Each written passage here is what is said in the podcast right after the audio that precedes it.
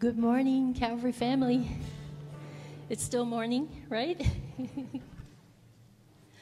Hallelujah. Today's scripture comes from 2 Corinthians chapter 7, verse 2 through 4. It's found in page 967. Hallelujah. All right. Make room in your hearts for us. We have wronged no one. We have corrupted no one. We have taken advantage of no one. I do not say this to condemn you, for I said before that you are in our hearts to die together and to live together. I'm acting with great boldness toward you. I have great pride in you. I'm filled with comfort, and in all our affliction, I am overflowing with joy. The word of the Lord. Thanks be to God.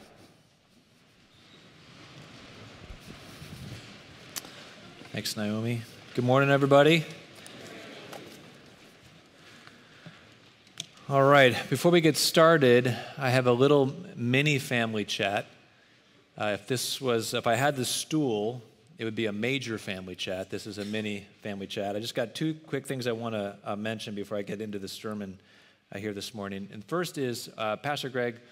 Uh, I don't know if he mentioned this or not, but he and Pastor Johnny are flying to Ethiopia tomorrow for a week, and they're going to be working with some Ethiopian pastors and Somalian pastors and doing some theological training. Uh, uh, Johnny will be doing some teaching on the gospel, and Pastor Greg will be doing uh, some worship leading and teaching on leading worship. So remember them in your prayers this week, and we'll look forward to having them be back with us. I don't think they'll be back yet by next Sunday, but uh, shortly after, be able to uh, share with us about how the Lord is working with them. So be praying for them. Uh, throughout the week. And then the second thing I wanted to mention as well is uh, we passed these out a number of weeks ago, these kind of summer plans at Calvary. Hopefully, you've got one of these. If you didn't get your magnet, uh, you can grab them on the, the desks here as you uh, leave and hang them up on your fridge. But um, I want to just say a word about our summer plans at Calvary. Uh, Pastor Greg didn't mention these at the beginning, but uh, we've intentionally uh, we're, we're, intentionally following many of the Oak Park activities uh, this summer. Uh, for Calvary activities. And the reason behind that isn't just because we, were, we didn't want to have to plan things, and so we let Oak Park plan things for us. Uh, but instead, we wanted to find ways to get our congregation and our community of faith out into the community in ways that would allow us to build relationships and bridges where gospel uh, fruit could be uh, sown. And uh, so, if you um, uh, were planning to go tonight, that's fantastic. But I just want to underscore that the point of that isn't just because we think these will be fun concerts in the park. Hopefully, they will be that. Uh, but we're also really hoping and praying that you would show up, that you would invite a neighbor or a friend who doesn't come to Calvary to go you to a neutral place uh, here in Oak Park and get connected to some other uh, Calvary uh, uh, congregants or friends and build some relationships outside of the walls of Calvary so that maybe at some point it would be natural and appropriate for you to invite them into church and that would make that easier. So let me encourage you uh, to, to to hit some of these events. You don't have to get to all of them. I'm not going to be able to be there tonight. We've got a family birthday party thing that we're going to be at. But let me encourage you to, to come to some of these and to invite a non Calvary uh, friend or family who lives in the area to come with you and to meet some Calvary folk and to use that as an opportunity for sort of a soft evangelism, as it were, uh, to develop some relationships and then bring people uh, to Calvary. So, uh, make use of those. All right, so into our, uh, into our text this morning. So, for the past number of weeks, we've been focusing on the ministry of reconciliation. And I've been describing the ministry of reconciliation as a sort of golden chain of discipleship that begins with God the Father, it's passed to Jesus, the Son, onto the apostles, onto the church, and then out into the world. And of course, you and I, as members of Jesus' church and recipients of this ministry of reconciliation, then are part of this golden chain of discipleship that passes it out into the world. uh, to the others. We're extending this golden chain. And the reason I keep talking about or describing this, this uh, ministry of reconciliation as a golden chain is because I want us to always remember that everything that we have to give to the world, all the uh, the responsibility that we have to be ministers of reconciliation, all of that is coming to us first from God. We have nothing in ourselves to give to the world except that we have first received it from God. St. Augustine, he once prayed, Give what you command, and then command what you will. And what he meant was that as long as God would give him what God was commanding of him, then God could command anything.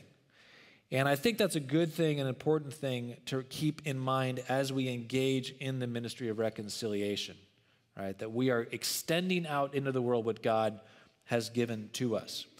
So last week we began looking at Paul as an example of an open hearted minister of reconciliation, one who had expanded his heart, was expanding his heart to the Corinthians. And we looked at that at Paul's example to help us understand God's own open heartedness towards us, his expanded heart towards us, and also to help us understand what it might look like for us to expand or to open our hearts out into the world. So, in the sermon last week, I encouraged you to think of someone that maybe you struggle to be open hearted towards. I want to invite you to bring that person back to your mind. You thought that you were done with them. So that was like a one day project or a one week project. No, they're back again uh, in your mind. And I'm going to double down though and invite you to think of a second person. And you're already like, one person was hard enough, now I got to think of two people. But let me invite you to think of a non Christian and a Christian. Two people that you feel like the Lord is directing you to be open hearted towards. Because the ministry of reconciliation is fundamentally the ministry of discipleship, and discipleship is directed towards Christians and non Christians. We're all working to become disciples and then better disciples of Jesus. And so we all have a part to play in the lives of others. So think about and hold in your mind two people that you think that the Lord is, or that you're sensing that the Lord is calling you to be open hearted towards a Christian and a non Christian. And then keep in mind as well as we move through this sermon, St. Augustine's prayer, because it's only as we grow in our ability to receive God's open heartedness towards us that we have anything to give in terms of open heartedness towards others. All right, our text this morning, which has been read for us, is 7 2 through 4. And Paul begins making his point about open heartedness in 6 11 and 13, which we looked at last week. Then there's a segue or a digression from 6:14 through 7:1 where Paul talks about not being equally unequally yoked. And then he comes back to this theme of open-heartedness in 7 verse 2 and that's where we're picking up this morning. And I see two principles in these verses that I want to grab hold of on open-heartedness. I think we'll get to two more principles on open-heartedness next week. But two principles this morning about being an open-hearted disciple maker in these verses. So here's our first principle Open hearted discipleship means demonstrating God's open heartedness with our own open heartedness. Open hearted discipleship means demonstrating God's open heartedness with our own open heartedness.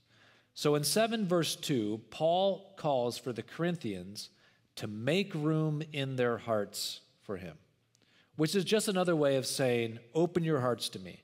Paul affirmed, back up in 611 through 13, he affirmed his enlarged heart or his wide open heart towards the Corinthians.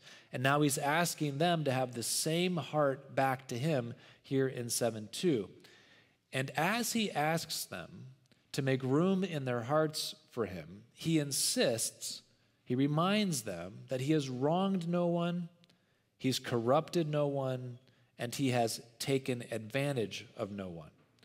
Basically, what he's saying is, my dear children, there's no reason for you to keep me at arm's length. There's no reason for you to close off your heart to me. I've only ever done right by you. You've seen and been recipients of my love. Or we could say it like this Paul is demonstrating his open heartedness prior to asking for their open heartedness in return. And we can see the sensibleness of this when we put it in the framework of parents and children. If you remember from last week, look up here in verse 13, Paul is using the framework of parent and child in his relationship with the Corinthians. Right? Paul is the spiritual father to the Corinthians who are the spiritual children. And so we can think about this and see Paul's principle worked out most clearly in parent children relationship. But in parent children relationship or adult caregivers to children, parents have the responsibility to demonstrate to children that they are worthy of being trusted before they insist upon being trusted in return. And this is especially true with foster children. Some of you are foster parents. It's true with adopted children and children that otherwise come from difficult or hard places. The world is a scary or can be a scary and dangerous place for children, and to demand that traumatized children open their hearts to an adult without the adult first demonstrating his or her goodwill, that's not safe for a child, and that's not good caregiving. So, in the context of past trauma, it's only when an adult caregiver has first demonstrated goodwill towards a child that the child is even able to trust the adult caregiver enough to open his or her heart in return.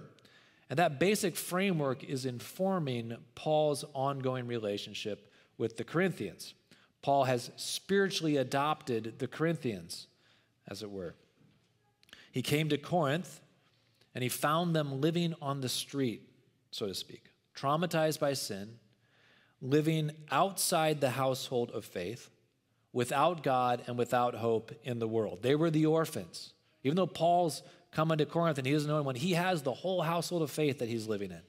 And he sees these Corinthians living as orphans outside the household of faith. And he adopts them and he brings them in and he takes them in and he shows his love to them and he shared his life with them and the hope of the gospel with them and he became a spiritual father to them. And he demonstrated his open heartedness towards them before he asked for their open heartedness in return. Now, sometimes parents or other caregivers, we can get dug in and proud, and we, we can issue commands that we expect to be obeyed simply because we're the parent or because we're the adult in the room and because in our position of authority, we deserve it. And maybe we do deserve it. But so did Paul, and so does Jesus. But Jesus doesn't just walk into the room and demand our trust, even though he has the right to do so. Jesus first demonstrated his love for us his open heartedness towards us before he asked us to trust him in return. Sin has come into the world through our own blunders and has traumatized us. And it makes us fearful, it makes us untrusting, it makes us suspicious, it makes us closed hearted. And so Jesus comes into the world and he meets us in our fear and in our doubt, in our closed heartedness, and he works humbly at great cost to himself to earn our love and our trust. And he does it by demonstrating his open heartedness first. And we can see the demonstration of his open heartedness all throughout Jesus' earthly ministry. We can see it in the upper room right before his crucifixion when he took on took up the basin and the towel and he washed the feet of the disciples. He wanted them to see his open hearted servant posture towards them.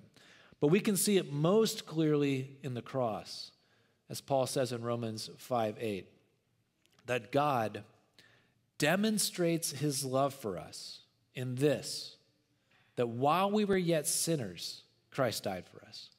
God came and he demonstrated his open heart to us so that we could open our hearts to him. The message of the gospel is inherently a challenge, but not only in terms of content. I mean, the, the gospel does ask us to believe and affirm some miraculous things. The idea that a man who was crucified and dead and buried for three days rose bodily from the dead. That's a hard thing intellectually to arrive at just naturally without any thought of the miraculous, right? But, but the gospel isn't hard just in terms of the intellectual challenge, but even more so in terms of the relational challenge, because God in the gospel isn't just simply asking us to believe some things.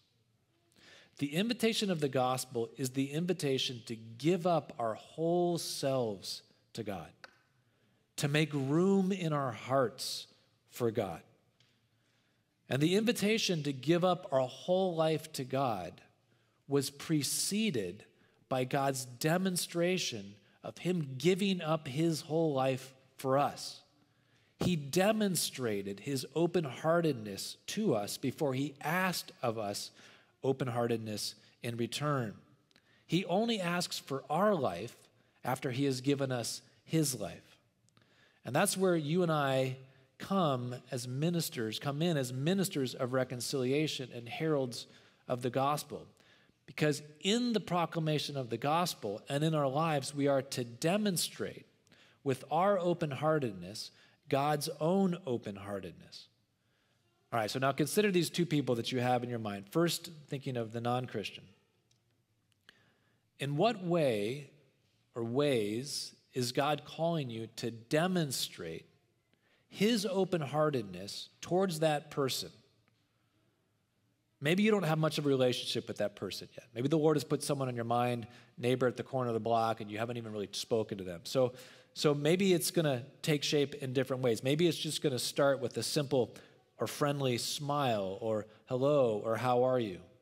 Just a simple way to establish an open hearted relationship. Or maybe you already have a relationship with this person. Maybe it's your next door neighbor that you know well, or it's someone that you work with, or a friend from school.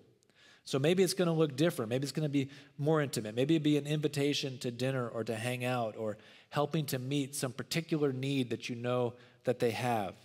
In any case, let me encourage you to pray about how you can demonstrate God's open heartedness towards that person.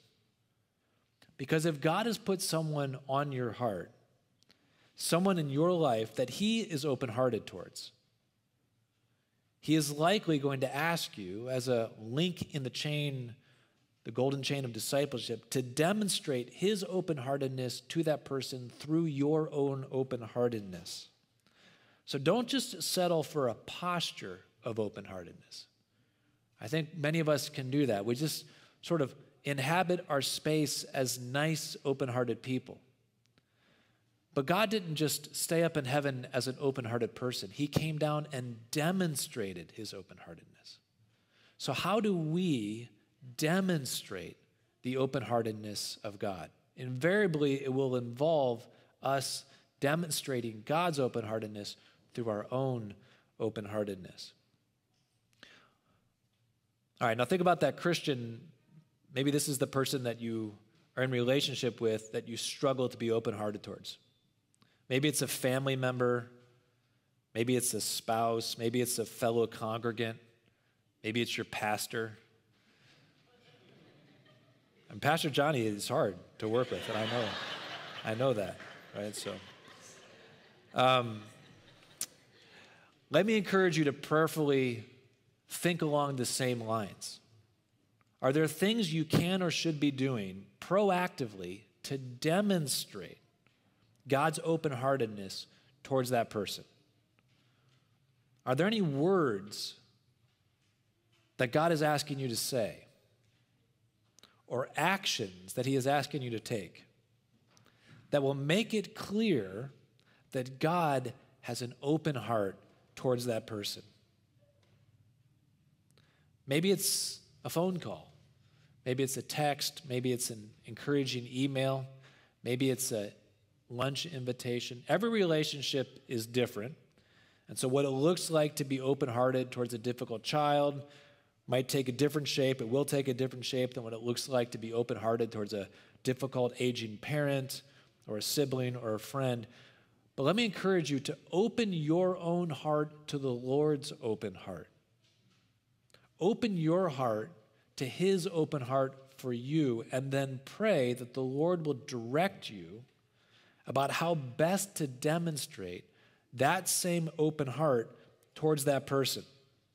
And always remember that the love with which you are called to love that person is not your own love, it's God's own love. We are demonstrating His open heartedness through our open heartedness. So now maybe you might say, but I don't have any love in my heart for that person. To which I think God would respond, that's okay. I do. Love them with my love. You don't have to love them with your love. Your love doesn't accomplish anything anyway. Your love is just the natural love.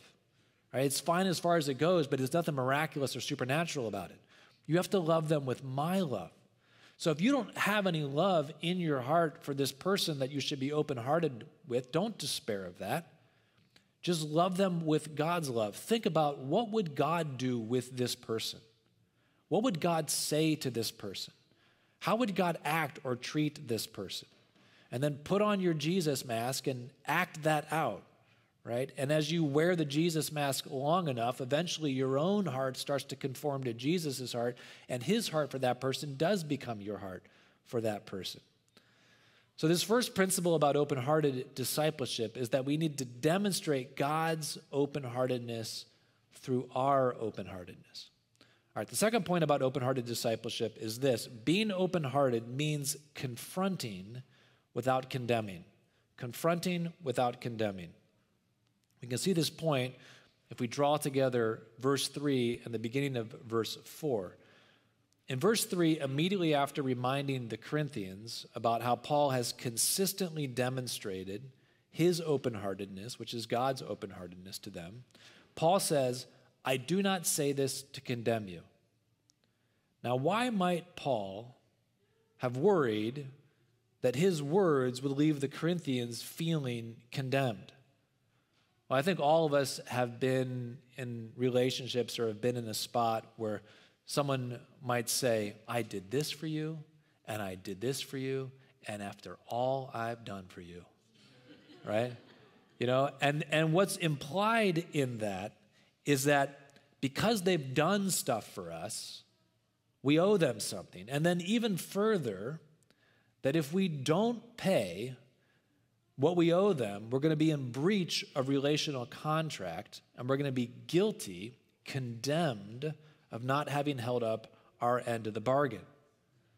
So, Paul wants to make it clear that he's not reminding the Corinthians of what he's done for them, that he's demonstrated his love for them, because he's trying to sort of leverage, put leverage over them or get something out of them. He goes on to say that, that he loves them, that he holds them in his heart to, to die and to live together. Fundamentally, he's not trying to hold something over on them, he's trying to communicate his love for them.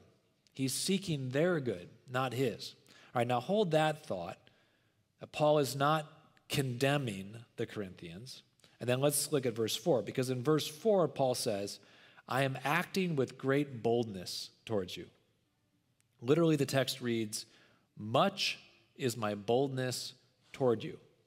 The expression boldness comes from the Greek term parrhesia, and it doesn't necessarily mean boldness, it somewhat does, but it doesn't mean boldness in all the ways we think of the English term boldness. So when we think of the English term boldness, we think of boldness as loud, aggressive, perhaps, a bit in your face. I once read a story of an old fundamentalist Baptist preacher who wrote in the margins of his note, weak point, shout like hell. So you get to that place, you know, don't know what to do, you don't, you don't have a really good point, just start shouting. And as long as you're shouting, they won't know that you have nothing to say, right? But shouting like hell is not parrhesia. Parrhesia more simply means openness, frankness, confidence.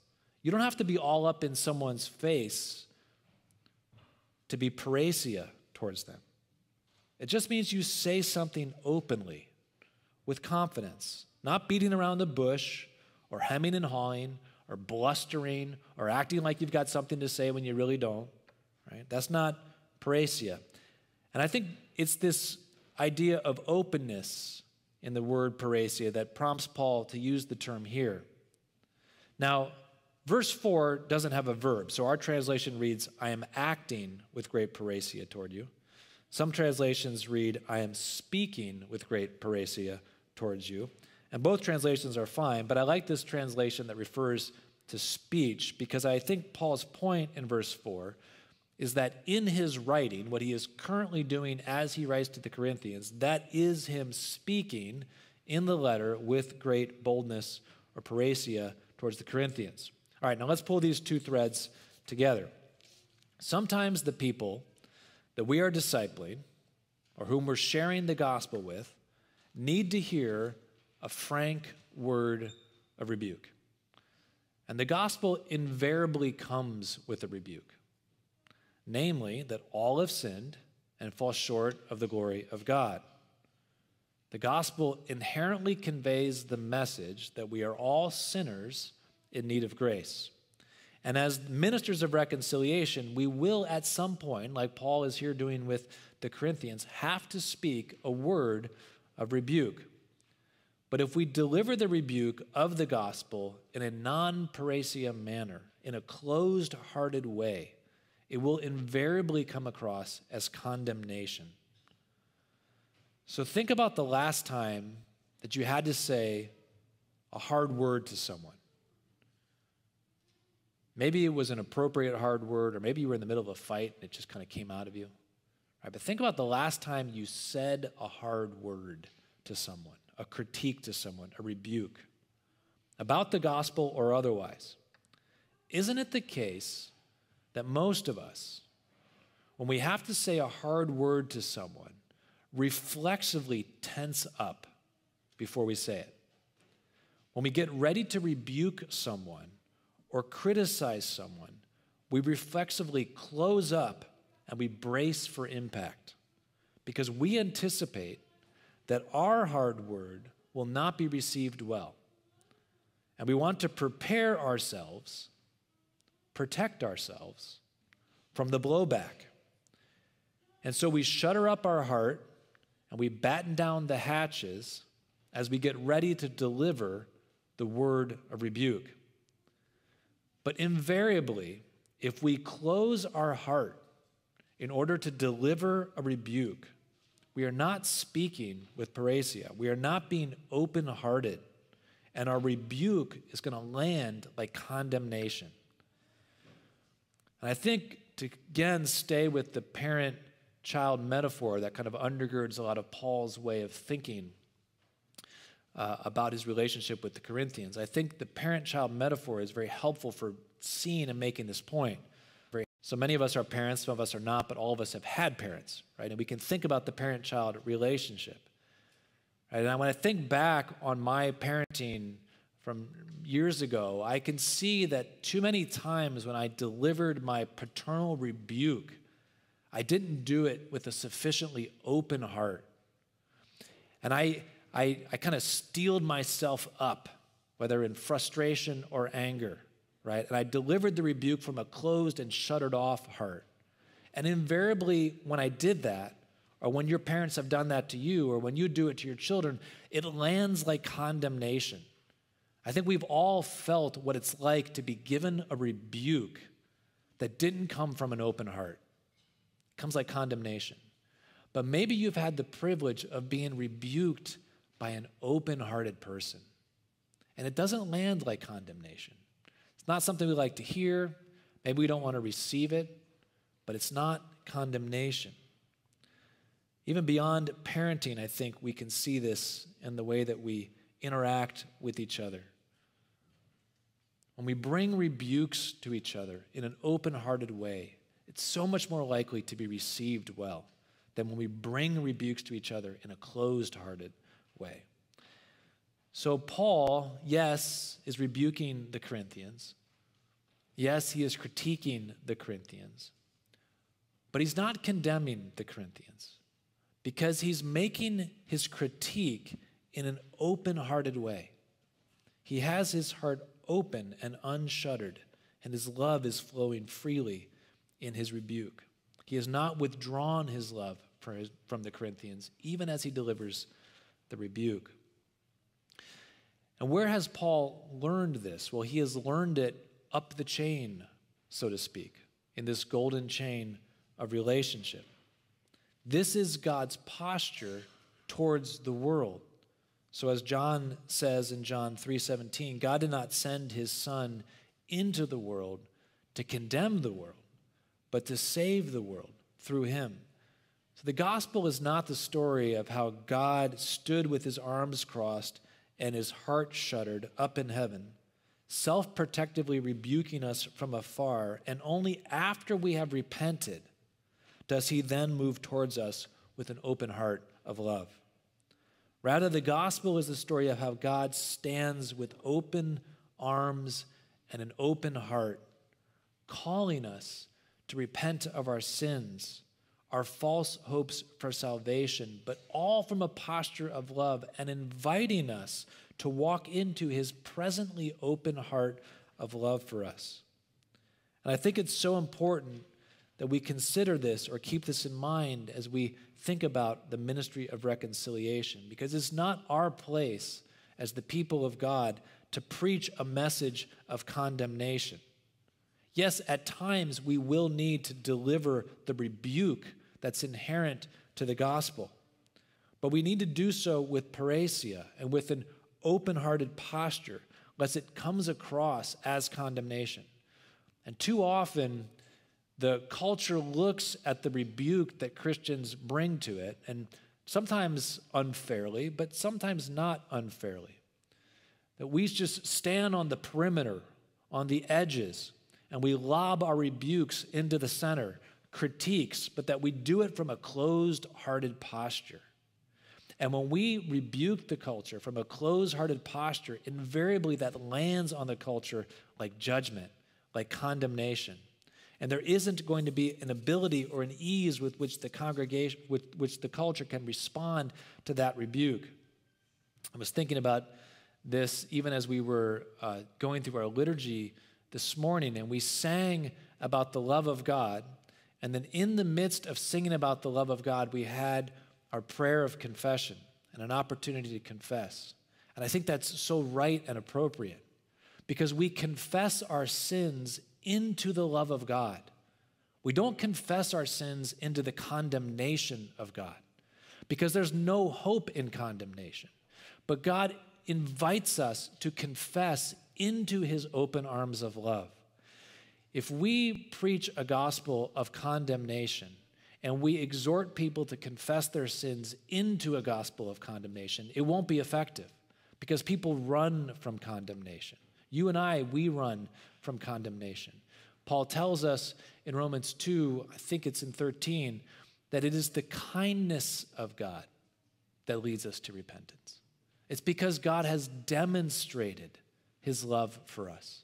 It's because God has an open heart, an open hearted posture towards us that we can repent. We have to repent into his love. So now let me apply this here to our two people. Think about your non Christian friend.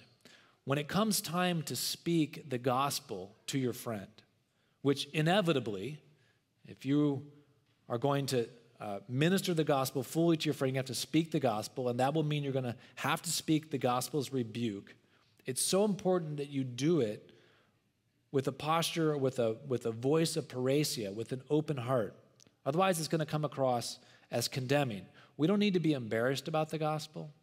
We don't need to huff and puff about the gospel. We don't need to hem and haw about the gospel.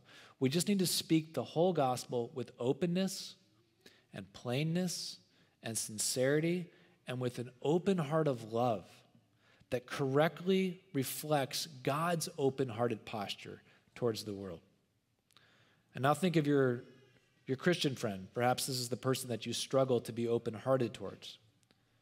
Perhaps you struggle to be open hearted towards them because they're doing something inappropriate.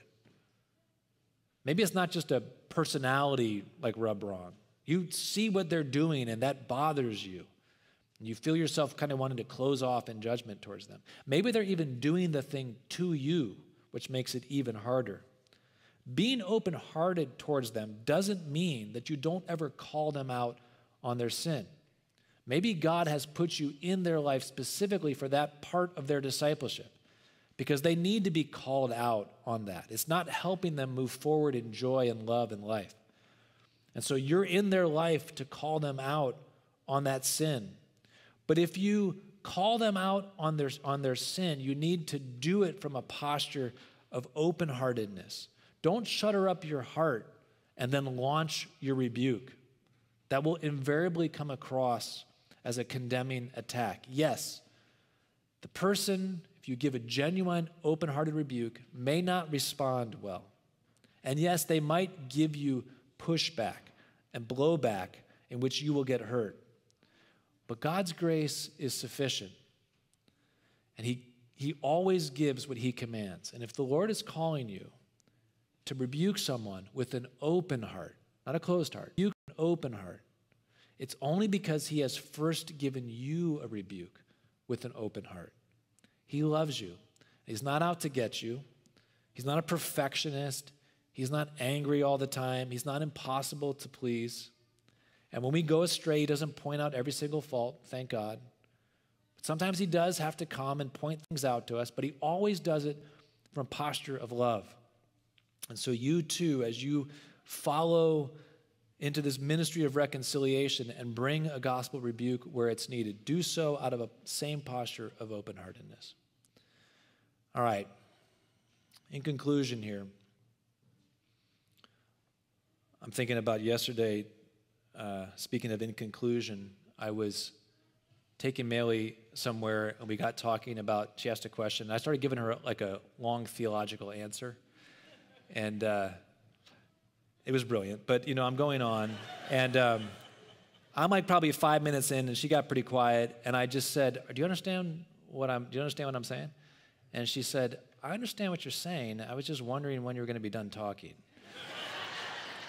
so maybe kids, some of you are thinking the same thing, and I'm almost done talking. So just hang in there. This is the conclusion, all right? Hopefully, you two are understanding what I'm saying. Maybe some of you this morning have had the wrong picture about God. Social scientists and theologians, each in their own different ways, have both observed that our views about God are most often shaped by our parents. Perhaps your parents did not give you an accurate view of God. Maybe your father was stern and angry and when he would rebuke you, he would close off his heart, right? And so his rebukes always came like condemnation. Maybe your mother was a perfectionist and stern and angry. And when she would rebuke you, she would close off her heart, and her rebukes would land like judgment. And so you've tended to think about God in that same way. As long as you're behaving yourself and doing right and living right, you think he's happy with you. But then when you mess up, you imagine that he closes his heart off towards you. And that you're going to have to go repent and grovel a little bit and show some real contrition before he's going to reopen his heart to you. But that's not actually who God is. God has demonstrated his open heartedness towards us, that even while we were yet sinners, he gave himself fully in his son for us. So his heart is always open to you.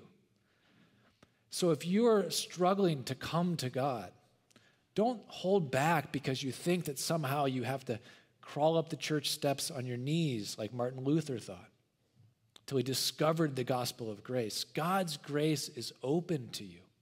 He longs for you to come in, and He is not making you work to get his open heartedness. His open heartedness is there already to invite your open heartedness in response. It is in Romans 2 4, not 13, that Paul tells us that God's kindness leads us to repentance. And Jesus tells us the story of the prodigal son because he wants us to understand that God watches down the road for us to come home. And as soon as we come home, he runs out to greet us. He has a party for us. So, yes, you do need to repent.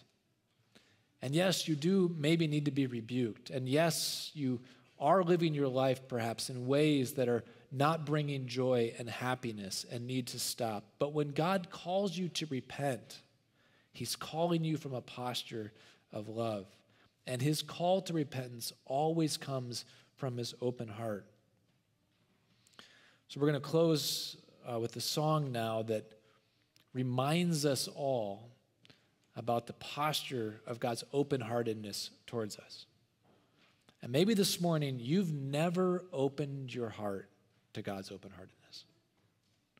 You never really, truly opened your heart to God. Maybe this song, receive it as an invitation from the Lord to now, in this moment, yield and to open your heart to God. That's what becoming a Christian is. And then the whole Christian life follows is this moment when in faith we receive God's open heartedness as a free gift that we don't have to work for, we don't have to earn, we just receive it in faith and with gratitude.